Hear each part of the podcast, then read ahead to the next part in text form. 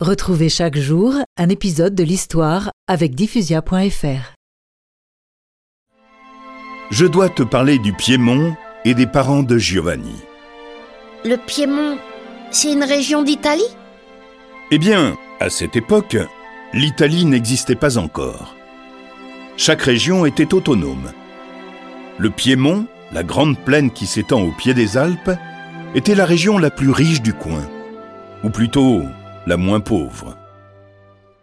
Donc, Giovanni Bosco est né le 16 août 1815, et deux ans plus tard, son papa meurt. Sa maman, Marguerite, est très forte et élève courageusement ses trois enfants dans l'amour du travail et de notre Seigneur Jésus. C'est un modèle pour Giovanni. Parfois, elle offre le couvert à des vagabonds sans rien leur demander. Waouh, c'est dangereux Pourquoi dangereux? Vagabond ne veut pas dire brigand. Et de toute façon, il n'y avait rien à voler chez Marguerite et Giovanni.